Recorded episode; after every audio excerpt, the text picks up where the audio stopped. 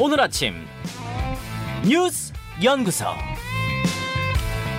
오늘 아침 뉴스의 맥을 짚어드리는 시간 뉴스 연구소. 오늘도 두 분의 연구위원 함께합니다. 씨비에스 김광일 기자, 뉴스톱 김준일 대표, 어서 오십시오. 안녕하세요. 예, 첫 뉴스 어디로 갈까요? 국민의힘 박수로 추인. 예, 어제 국민의힘의 의원총회가 또 열렸습니다. 아, 당원 당규 고쳐서 새로운 비대위 만든다에 다시 한번 합의를 하면서 추인했어요. 네, 표결 없이 박수로 넘겼습니다. 이제 뭐 비대위의 비대위, 이 차 비대위로 이제 넘어가는 과정에 있고, 예.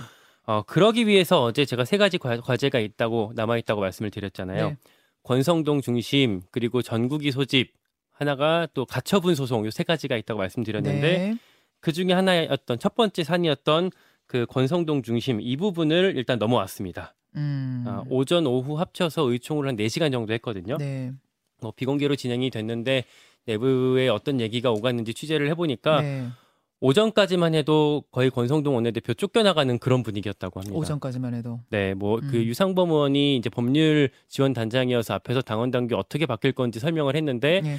어, 의원들이 이 대목은 뭐 이렇지 않냐, 이렇게 다 꼼꼼히 따져 물었대요. 음흠. 그 어떤 성토하는 목소리들이 목소리들이 많았고, 중진들 안철수, 조경태, 윤상현 의원 같은 경우는 안에서도 자유 토론으로 이제 공개 발언으로 반대 취지로 얘기를 했고, 네. 밖에 나와서도 기자들 앞에서 이거 이렇게 가서 안 된다라고 강하게 얘기를 했었습니다. 예, 예. 그랬는데 상황이 오후에 반전이 됐어요. 자, 여기까지 이제 오전 상황이고 오후에 무슨 상황이 펼쳐진 거예요? 일단 첫 신호탄이 보도였습니다. 어떤 보도요? 그 권성동 원내대표랑 윤석열 대통령이 이십팔 일, 그러니까 일요일 날 예. 회동, 용산에서 만났었다라는 보도가 나왔어요. 그러니까 의원총회 다음 날이네요. 네. 결과가 나온 다음 날. 네. 예, 예. 그 뉴데일리, 세계일보 이런 보도가 있었는데, 그러니까 의원들은 그 이제 뭐 밥 먹고 들어와서 오후 의총 들어가려고 오는 과정에서 이 기사를 본 거죠. 예. 보고 나니까 아, 지금 이렇게 흘러가는 게 윤심이었구나. 라는 어. 생각을 했던 겁니다. 권심이 아니라 윤심이구나. 네. 이 생각을 하면서 오후 회의판이 어떻게 바뀌었대요? 오, 일단 저기 성일종 정책위의장이 발언을 했어요. 권성동 원내대표 그렇게 자리 욕심 부리는 사람 아니다. 좀 받아주자. 이런 식으로 세워줬고 네. 결정적인 게 이제 이용 의원이었습니다. 음. 대선 때 수행팀장으로 옆에 어, 계속 함께 다녔었던 게 이용 의원이었는데 윤석열 후보 수행팀장이었던 예. 이용 의원. 의원총회에서 결론이 나왔는데 그걸 따라야 되는 거 아니냐라고 이용 의원이 말하고, 또 박성민 의원도 그런 얘기를 했더니 음. 이제 이제 의원들은 아 이게 윤심이었구나라고 음. 생각을 하게 됐고, 박성민 의원이라고 그러면 이제 윤 대통령 가깝고 이준석 대표 어, 하고 함께 비서, 있었던 비서실장을 했었죠. 예, 실장했었던. 예, 오래 전 오랫동안 윤석열 대통령이랑 교분이 있었는데, 이렇게 가니까 이제 반대를 하던 권성동 대표 반대를 하던 사람들도 야 이거 애초에 뭐 짜고 치는 판이었구나 이런 생각을 아. 하게 됐다고 합니다. 어... 결국에 이제 권성동 비대위원장 직무대행 체제로 가는 그림이고, 그리고 나서 초대선 그룹에서 따로 또 이제 어, 어제 모여갖고 어, 지난번 의총 결론을 따르자 이런 식으로 성명서까지 냈습니다. 초재선 성명서까지 음. 이렇게 정리가 되는 분위기인가요, 그러면? 네, 근데 다만 제가 아까 세 가지 과제 말씀드렸는데 그 두 가지 남아 있어요, 지금. 자, 전국위를 이제 소집해야 당원 당규를 바꾸고 비대위를 다시 꾸리는데, 전국위 소집권을 가지고 있는 서병수 의장이 안 한다고 했잖아요. 안 한다고 했었고, 그걸 의원들이 뭐 설득해 보겠다 이런 얘기까지 했었는데 어, 여전히 입장 변화가 없습니다. 어젯밤에 제가 서병수 의장 통화를 해봤는데 네. 어, 전혀 변화 없다라고. 어젯밤까지 변화 없다. 네, 그리고 가처분 소송 이제 하나가 남아 있는데 이준석 전 대표가 이제 비대위원들 효력정지 건 가처분 소송이랑 이 있고, 그리고 예. 주호영 그 전 비대위원장이 걸었던 이의 신청 이 두 가지가 있는데 예. 법원에서 십사 일 날, 그러니까 추석 이후에 그걸 신문하겠다라고 지금 했거든요. 예. 둘 중에 하나라도 만약에 인용이 되게 되면.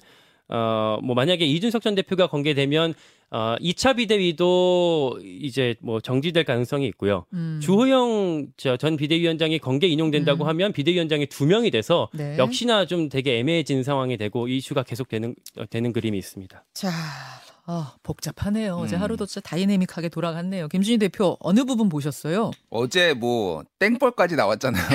장성철 소장. 네, 네. 윤상현 의원은 막장 드라마다 네. 이런 얘기인데, 저는 이렇게 네이밍을 하고 싶네요. 네버엔딩 스토리. 예, 끝나지 않습니다, 이게. 일단은 아. 법정 얘기부터 먼저 할게요. 예. 지금 당원을 고쳐가지고 네 명, 최고위원 선출직 다섯 명 중에 네 명이 거리면은 비상 상황이 이제 된다고 규정을 했잖아요. 네.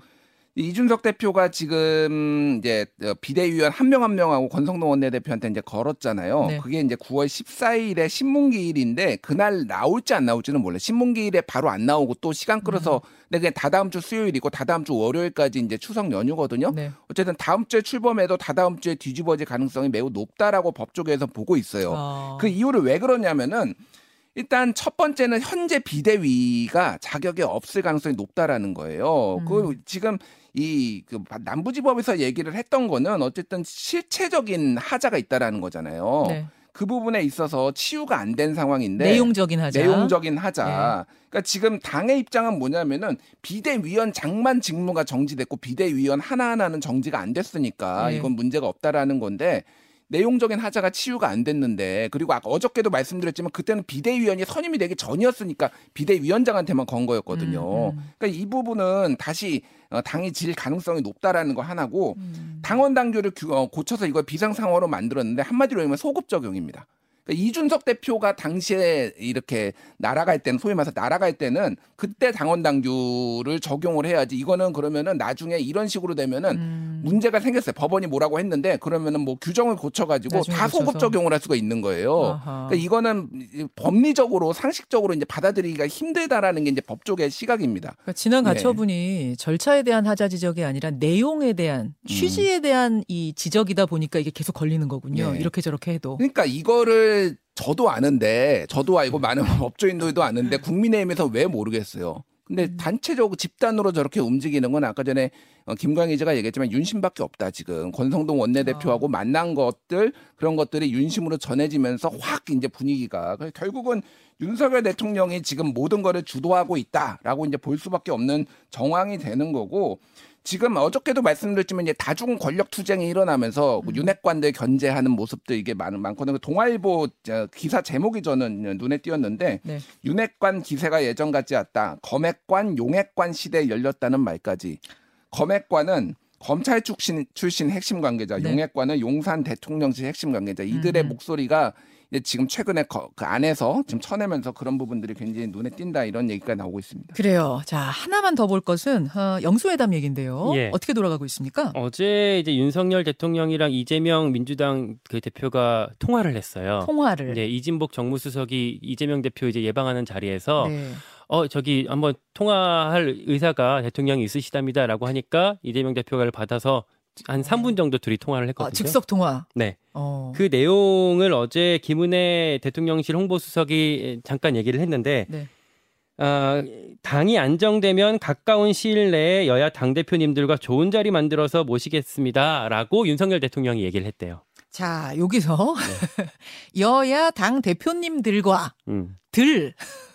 복수네요. 네, 그러니까 여당 대표도 같이 만나야 된다라는 얘기인데 여당 대표 지금 없잖아요. 그래서 네. 그게 해결이 돼야 만나겠다라는 어떤 뭐 전제로 읽히고 그리고 또 한 가지 당이 안정되면이라고 얘기를 했어요. 음. 근데 방금 어, 김준일 대표 말씀하셨다시피 국민의힘 언제 안정될지는 지금 뭐 아무도 모르는 상황이니까 뭐 나중에 한번 봅시다 뭐 이런 수준으로 이해해야 될 것 같습니다. 아주 원론적인 차원의 답변이었을 거다 이렇게 예. 보시는 거고 그런가 하면은 김혜경 씨 법인카드 유용 의혹 사건 핵심 인물 배모 씨 구속영장이 새벽에 기각됐네요. 네.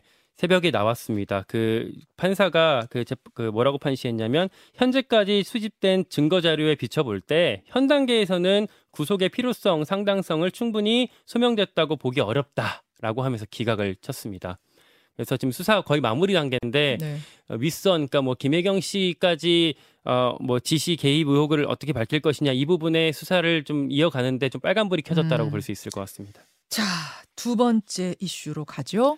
긴급조치 구호, 국가가 배상하라. 예, 대법원이 판단, 대법원의 판단이 나왔는데 이게 지금 칠 년 만에 바뀐 거예요. 네.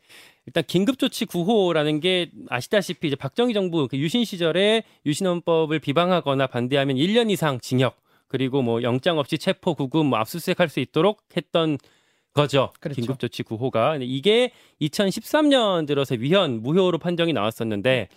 국가 배상 책임은 없다라고 됐었어요. 그러니까 이천십사, 이천십오 년에 양승태 대법원에서 어, 국가 배상 청구 소송을 대부분 기각하면서 이렇게 나왔던 거거든요. 음, 음. 그러니까 위헌이지만 국가가 배상할 만한 그런 책임은 없다. 그 당시에는 했었는데. 고도의 정치성을 띤 정치 행위, 국가 행위로 봐야 된다 이런 거였죠. 근거가. 그런 취지였습니다. 예, 예. 그렇게 돼서 근데 이렇게 많은 사람, 거의 뭐 팔백 명, 천 명에 가까운 사람들이 피해를 봤는데 아무도 책임지지 않는 거냐, 이런 어떤 모순이 발생했었던 거고, 그걸 이번 대법원이, 김명수 대법원장을 포함한 대법원이 어제 판례를 바꿨습니다. 예. 전체적이라는 개념을 갖고 왔어요. 예. 그러니까 당시에 뭐 긴급조치를 발령했던 거랑 수사 재판 과정을 다 통째로 덩어리로 봐서 그 책임을 다 같이 봐야 된다. 음. 뭐, 뭐, 이, 일개 뭐 수사관이나 법관들은 뭐 문제가 없을 수 있지만 다 같이 보면 그 책임을 져야 되는 거 아니냐라고 판례를 바꿨고, 어, 예, 바꿨습니다. 그리고 또 하나 주목할 만한 판결, 오늘 하나 또 봐야 될 게 있는데, 네.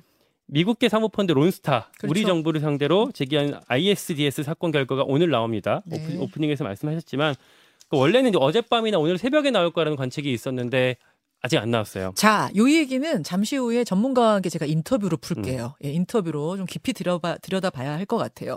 어, 김준일 대표, 짧게 뭐 논평해 주시겠어요? 일단 이게 사법거래로 지금 뭐 문제가 된 거예요. 그러니까 음. 이천십칠 년에 사법농단 수사 과정에서 재판거래 의혹이 제기가 됐고, 이거를 가지고 청와대 박근혜 정부랑 사법부가, 양승태 대법원장이 거래를 했다. 그러니까 이건 바로 잡는다, 이런 취지가 있는 거죠. 그래서 이거에 대해서 이제 배상 책임이 있고 사법부가 사과를 해야 된다, 이런 주장까지 나오고 있습니다. 음, 그래요. 자, 짧게 하나만 더 보죠. 알약 오류로 피씨 먹통. 어, 어제 뭐 온라인상에서 난리가 났었어요. 네, 뭐 랜섬웨어에 많이 걸렸다, 이런 얘기가 있었는데, 그러니까 랜섬웨어가 걸리게 되면 이제 피씨가 아예 다 하드 날리게 되고 어려움이 처하게 되는 그런 바이러스잖아요. 예. 근데 이제 어제 뭐 대다수가 이거 걸렸다라고 해서 지금 확인해 보니까 백신 프로그램 알약이라는 프로그램에서 그 정상적인 프로그램을 잘못 인식해서 어, 랜섬웨어로 이렇게 내보낸 아, 상황이 발생한 알약 거예요. 알약 프로그램에서 네. 정상인데 문제가 있는 걸로 파악하는 바람에 피씨에 오류가 났다. 네, 그래서 업데이트를 해라, 이런 그 메시지가 나왔는데 그걸 하게 되면 또 아예 그 컴퓨터를 사용하지 못하게 됐고, 뭐 리부 재부팅도 아예 안 된다라고 그 어제 거기 당했던 사람들이 전하더라고요. 지금 상황은 어때요? 일단 그 알약을 그 만든 이스트 시큐리티라는 회사에서 음. 어, 그 사과문을 띄웠습니다. 네. 공지를 띄우고, 이 오류로 인해서 어, 다만 사과를 했지만 이 오류로 인해서 피씨에 이 자체로 어떤 손상을 가져다 주는 거 아니다라고 주장을 했거든요. 예. 이, 이 어떻게 지금 상황이 정리될지 따져봐야겠지만, 일단 한 가지 이제 체크해 보셔야 될 건, 알약 프로그램 사, 쓰시는 분들은 이런 어, 메시지 나오지 않게 좀, 나왔을 때 좀 당황하지 않고 바로 이제 컴퓨터 끄고 음. 어, 뭐 이제 그 랜선을 뽑으셔야 될 것 같고, 아직 안 나오신 분들이라 하더라도 뭐 하드디스크 를 일단 빨리 그 백업해 놓는 게 필요하겠습니다. 아, 혹시 모르니까. 예. 여기까지 보겠습니다. 두 분 수고하셨습니다. 고맙습니다. 감사합니다. 김현정의 뉴스쇼는 시청자 여러분의 참여를 기다립니다.